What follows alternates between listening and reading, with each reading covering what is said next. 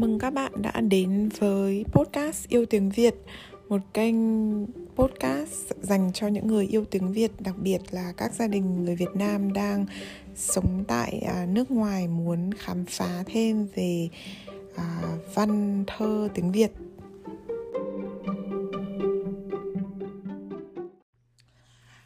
Chào các bạn, chào mừng các bạn đã đến với tập ba mươi lăm của podcast Yêu Tiếng Việt. Em An là ăn sáng, vừa ăn đồ nhuyễn xong.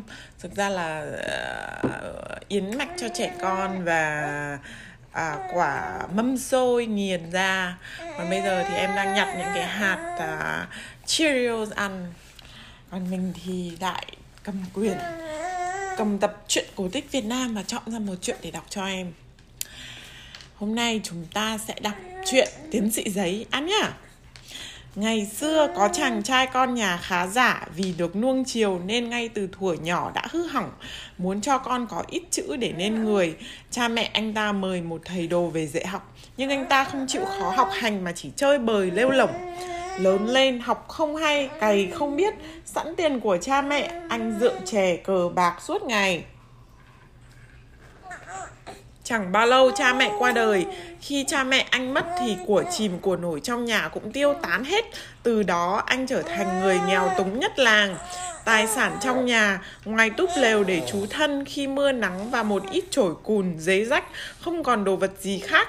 Anh bắt đầu học cày, học cuốc. Một hôm phải cày thửa ruộng ven đường cái rất xa làng. Mặt trời lên gần một con sào rồi, anh ta mới lững thững vác cày, dắt trâu đi. Ra đến đồng thì đã nửa ngày. Anh lội xuống vừa cày được hai ba đường thì chân tay đã dã rời, vội lên bờ ngồi nghỉ. Anh vừa ngồi xuống dưới bóng cây thì mấy anh học trò đi trên đường cũng dừng lại nghỉ chân, hút nhờ thuốc. Hai bên làm quen nhau, chàng trai lân la hỏi: các thầy khóa đi có công việc, có công có việc hay đi chơi đâu đây?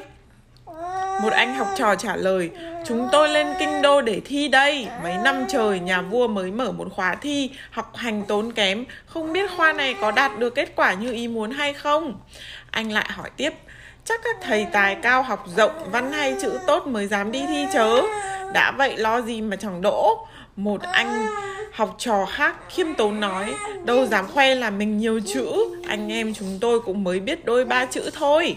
Khi mấy anh khóa đi rồi, anh tự nghĩ: ngày xưa cha mẹ cũng cho mình học được ít chữ, họ thi được, có lẽ mình cũng thi được, hay mình cũng thử đi thi một chuyến xem sao. Thế rồi anh vội tháo cày, dắt trâu về, sửa soạn đi thi.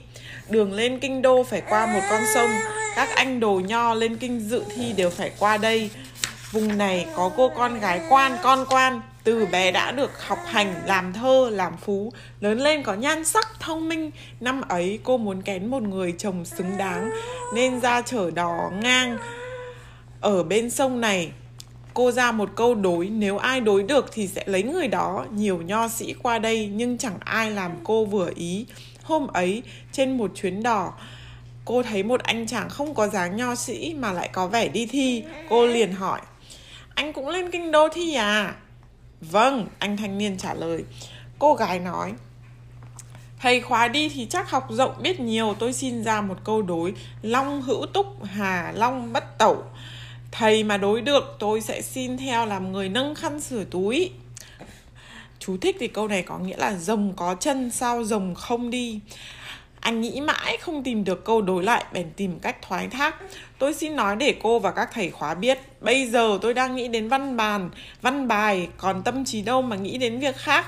Khi trở về thế nào tôi cũng qua đây, tôi xin khất cô đến lúc trở về tôi sẽ đối.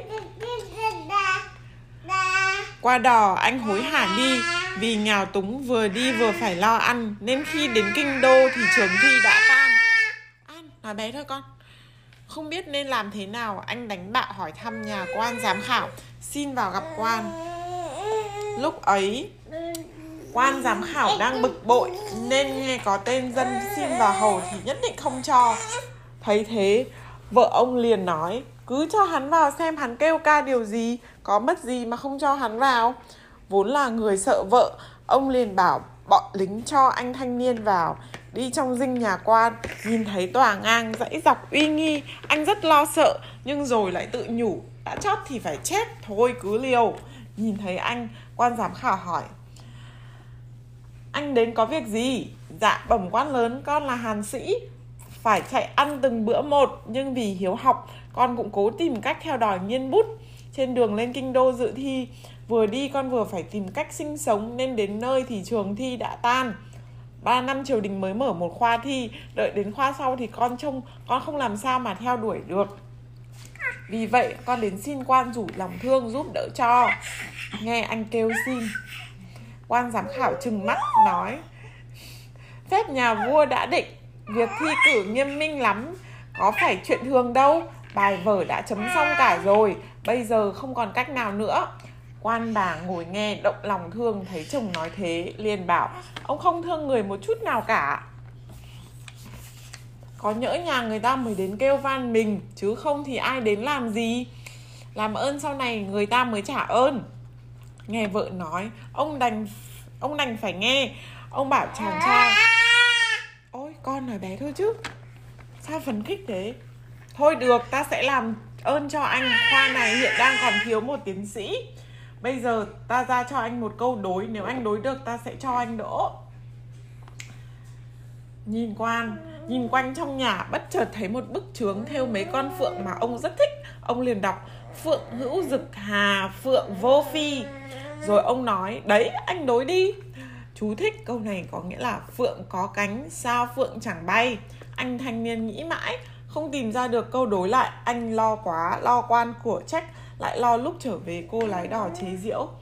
Thốt nhiên anh nghĩ đến câu đối của cô lái đỏ, anh mừng quá liền thưa với quan: Bẩm quan lớn, còn xin mạn phép đối thế này: Long hữu túc hà, long bất tẩu, có gì sai sót xin quan lớn tha thứ cho. Anh vừa đọc xong thì quan giám khảo reo lên: Hay lắm, anh quả là một người học rộng tài cao, ta sẽ cho anh đỗ tiến sĩ. Được đỗ tiến sĩ, chàng trai mừng như mở cờ trong bụng. Trên đường vinh quy về làng, qua bến đò, anh mời cô lái đò đến và mời cô lái đến và nói: Khi vào kinh qua đây, cô có ra cho tôi vế câu đối long hữu túc hà long bất tẩu. Nếu đối được, cô sẽ nguyện làm bạn trăm năm. Lúc về, lúc ấy vì lo chuyện thi cử nên tôi khất cô. Đến khi về, bây giờ công thành danh toại rồi, tôi xin đối lại phượng hữu dực hà phượng vô phi. Không biết như thế cô đã cho là chỉnh chưa? Cô gái tấm tắc khen hay và ưng thuận làm vợ anh như cô đã hứa. Về sau những người trong xóm biết chuyện gọi anh là Tiến Sĩ Giấy. An sau này đừng có phải lấy anh nào là Tiến Sĩ Giấy An nhá. Nhá, cười à? Cười chưa à? Cười chưa à? Cảm ơn các bạn đã cùng An nghe chuyện Tiến Sĩ Giấy ngày hôm nay. À, mọi ý kiến đóng góp, đề xuất hoặc là góp ý các bạn có thể liên hệ với mình qua email của mình là baythuongtrand at gmail dot com. Cái tiếng Việt b y dài thương trần a còng gmail dot com. À, cảm ơn các bạn một lần nữa và hẹn gặp lại các bạn trong các tập tiếp theo.